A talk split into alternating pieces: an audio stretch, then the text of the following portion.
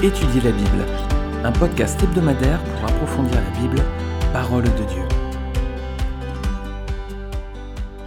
Bonjour les amis. Eh bien, c'est une joie de vous retrouver cette semaine pour euh, cette étude biblique. On est encore avec le personnage de Samson, on est depuis plusieurs semaines avec lui. C'est un personnage atypique qui a vécu une période atypique, la période des juges, hein, juste avant l'instauration de la royauté en Israël. Alors dans cet épisode, je vous propose de faire un résumé des principaux enseignements que nous avons vus ensemble sur la vie de Samson, mais je vous propose aussi d'aller plus loin en regardant les similitudes et les différences entre sa vie et celle de Jésus-Christ. Alors, déjà, qu'est-ce qu'on peut dire sur Samson? La principale caractéristique de Samson, c'est sa grande force, bien sûr. Hein. on pourrait même dire sa très très grande force. Mais malheureusement, notre héros va très mal exploiter cette force hors du commun. Au début de son histoire, on est chapitre 14, il va voir une femme philistine qui lui plaît et il va la demander pour femme à ses parents. Alors ses parents ne sont pas d'accord, mais Samson ne va pas les écouter. Il va la prendre pour femme, mais elle va s'avérer pour lui être un piège. Le banquet de noces va mal se passer, rappelez-vous. Sa famille va chercher querelle à notre juge qui va tuer 30 hommes pour se venger et il va repartir en colère chez ses parents en laissant la femme dans sa famille. Cette jeune femme va finalement être donnée en mariage à l'un de ses compagnons. Alors, lorsqu'il va s'en apercevoir, Samson va attraper 300 renards, leur attacher des flambeaux autour de la queue et les lâcher dans les blés des Philistins. L'histoire donc se termine mal.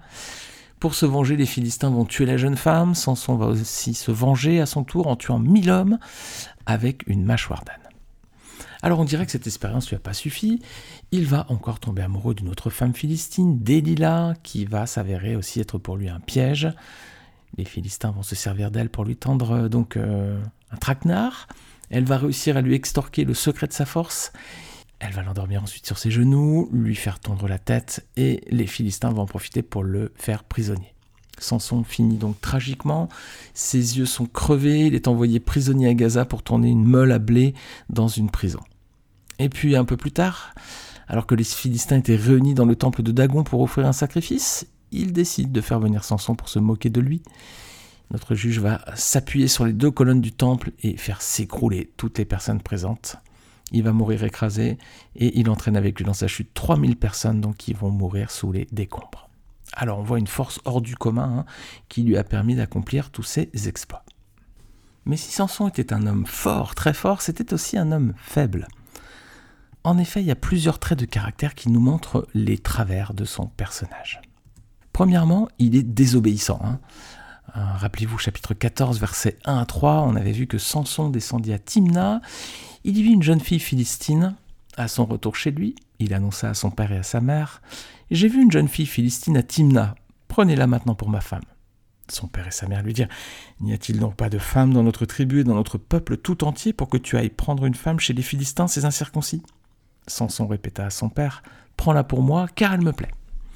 Bon, en gros, ce qu'il dit ici, Samson, c'est cause toujours tu m'intéresses, quoi. Pourtant, Dieu avait interdit aux Israélites hein, de se marier avec les femmes des autres peuples. Et c'est toujours valable pour nous aujourd'hui. Rappelez-vous que nous avions vu que la Bible nous conseille de nous marier entre chrétiens.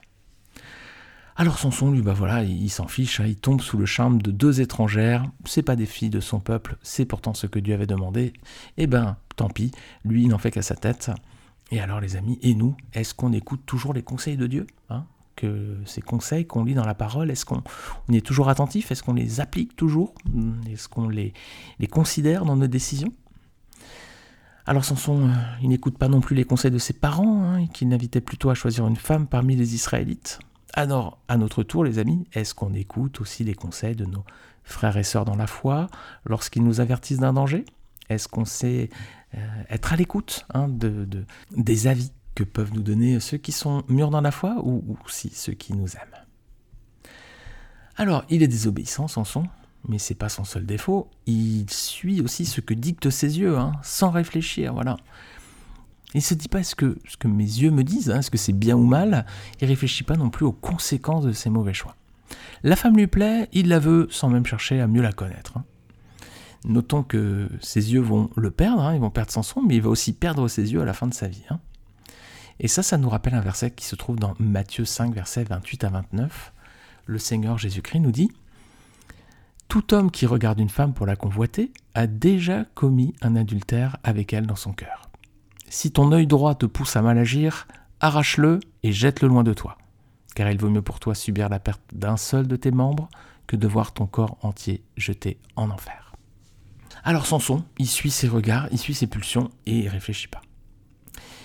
Autre défaut, il cède au chantage, hein, notamment des femmes. Ces deux femmes, hein, celles qui ont été dans sa vie, elles ont chacune insisté auprès de lui et à chaque fois, il a cédé à leur chantage.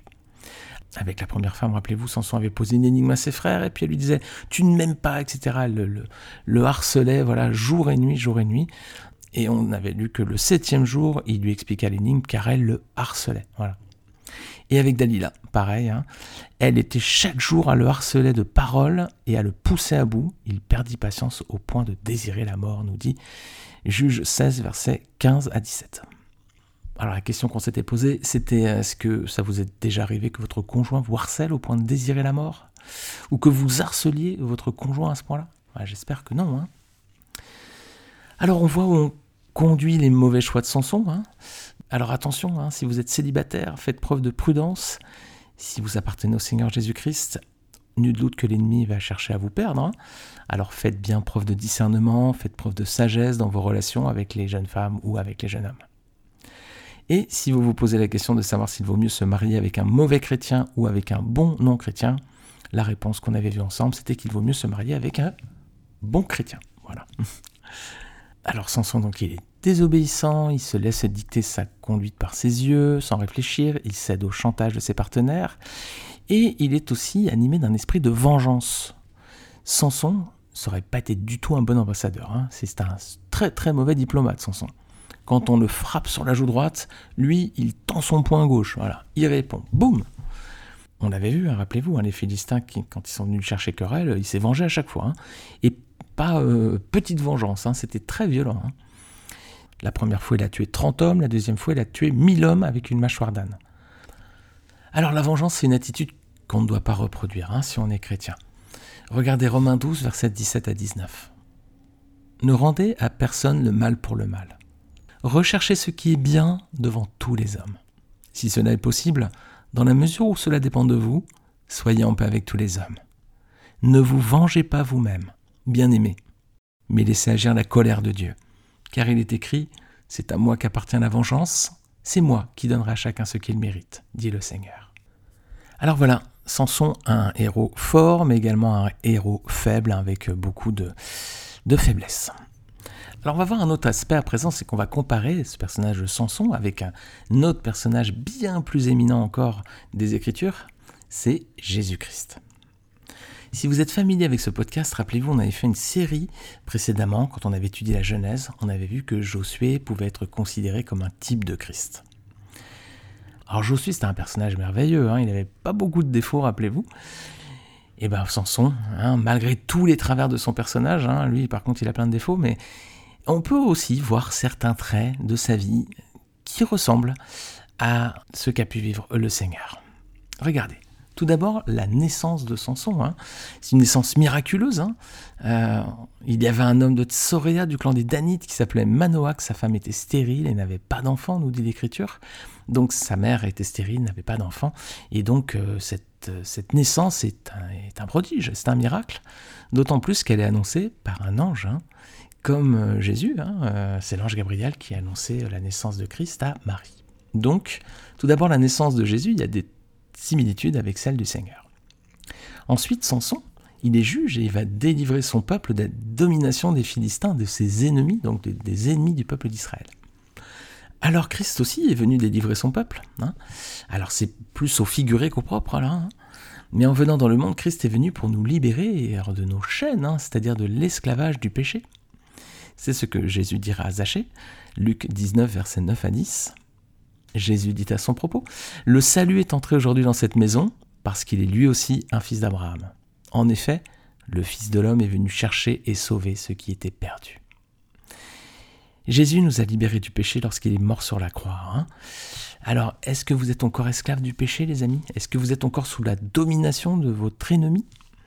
Est-ce que vous êtes encore prisonnier de vos travers, de vos pulsions, de vos dépendances Si c'est le cas, bah, venez à Jésus. Jésus peut et veut vous rendre libre. Alors ne restez pas prisonnier, ne restez pas sous la domination de vos ennemis, ne restez pas sous la domination du diable et du péché. Venez à Christ, il peut et il veut vous rendre libre. Alors il y a la naissance de Samson qui est similaire à celle de Jésus, il y a aussi ce, fait que Samson délivre son peuple de la domination des ennemis, et puis il y a aussi le fait que Samson a été vendu pour une somme d'argent. Il a été vendu par Dalila hein, pour 1100 pièces d'argent, et Jésus aussi a été vendu, là c'est par Judas, Regardez Matthieu 30, versets 14 à 16. Alors l'un des douze, appelé Judas l'Iscariote, alla vers les chefs des prêtres et dit Que voulez-vous me donner pour que je vous livre Jésus? Ils lui payèrent trente pièces d'argent. Dès ce moment, il se mit à chercher une occasion favorable pour trahir Jésus. Alors on voit des, similitudes hein, entre la vie du Seigneur et la vie de Samson. Mais en Jésus-Christ, il y a plus que Samson. Samson a connu le péché, pas Jésus-Christ. Seigneur n'a jamais péché, nous révèle l'Écriture. Alors que Samson, lui, on a vu à plusieurs reprises que bah, le péché, c'était euh, quelque chose d'assez récurrent dans sa vie. Donc, Samson a connu le péché, mais pas Jésus-Christ. Donc, première très très grande différence entre les deux personnages. Samson, il se sacrifie hein, dans le temple, il, meurt, il meurt donc pour, pour délivrer son peuple. Mais contrairement à Christ, la fin de Samson, elle n'est pas glorieuse. Hein alors que celle de Christ, au contraire, c'est une fin glorieuse, parce que Jésus s'est donné volontairement sur la croix. C'est lui qui accepte de prendre euh, notre place. Hein. Lorsqu'il meurt, il, prend le châtiment qui doit être le nôtre. Nous, on avait péché contre Dieu, on a menti, on a volé, on était violent parfois, on a calomnié, voilà. Tout ce que la Bible considère comme du péché. Hein. Et la Bible explique que le salaire du péché, c'est la mort. On aurait dû mourir, on aurait dû être condamné à l'enfer. Mais Jésus nous a aimés et il a choisi plutôt que de nous laisser mourir, eh bien de mourir à notre place, sur la croix, pour que ce soit lui qui reçoive la punition qui devait être la nôtre. Alors c'est un cadeau, hein, c'est une grâce, c'est gratuit pour tous ceux qui l'acceptent. C'est formidable, le salut est offert, salut est pour tous, gratuitement. Il hein. n'y a rien à faire, juste accepter ce que le Seigneur a fait. Et pour ceux qui refusent, bah, ils restent sous la colère de Dieu. Hein. Ils restent encore euh, sous la malédiction. Alors les amis, d'où la question, est-ce que vous avez accepté ce cadeau que le Seigneur vous a fait sur la croix, le cadeau de sa vie et le cadeau du salut Si ce n'est pas le cas, faites-le, acceptez ce cadeau, demandez pardon à Dieu dans la prière, dites-lui que vous acceptez le salut qu'il vous offre à présent. Allez, une troisième similitude et à la fois euh, différence entre la vie de Jésus et la vie de Samson. Lorsqu'il meurt dans le temple de Dagon, Samson tue 3000 Philistins. Eh bien, il y a une similitude intéressante le jour de la Pentecôte. Regardez Acte 2, verset 41. Jésus est déjà mort. Et à la Pentecôte, donc, Pierre va présenter le sacrifice du Seigneur. Et regardez ce qui se passe. Acte 2, 41. Ceux qui acceptèrent sa parole furent donc baptisés. Et ce jour-là, le nombre des disciples augmenta d'environ 3000 personnes. Voilà, lorsque Samson meurt, il y a 3000 personnes qui périssent avec lui. Avec la mort de Jésus, quelques jours plus tard, c'est 3000 âmes qui sont sauvées. Et, juste pour la Pentecôte, hein, mais combien d'âmes ont été sauvées depuis hein? Donc les amis, il y a des similitudes, il y a des différences entre Jésus et Samson, mais surtout en Jésus-Christ, il y a beaucoup, beaucoup, beaucoup plus que Samson. Et surtout, il y a une vie parfaite, vécue devant Dieu. Alors qu'est-ce qu'on peut dire pour résumer tous ces épisodes? Qu'on vient de voir sur euh, la vie de ce personnage. Euh, personnage qui est hors norme hein, dans le livre des Justes, parce que vous avez vu, il occupe une place qui est, très importante, hein, il couvre plusieurs chapitres. Eh bien, on peut dire que Samson est à la fois un homme fort et un homme faible. Il est fort, il est courageux, il était capable d'étrangler un lion, mais à la fois, il était faible parce qu'il était incapable de maîtriser ses propres passions. Un lion, il pouvait en venir à bout, ses propres passions, ça lui était impossible. Il a brisé aussi les chaînes que lui avaient mis ses ennemis, rappelez-vous. Hein. Mais à la fois, il n'a pas pu se défaire des cordes de la convoitise. Voilà, cette convoitise, hop, c'est quelque chose, il était toujours enchaîné avec ça.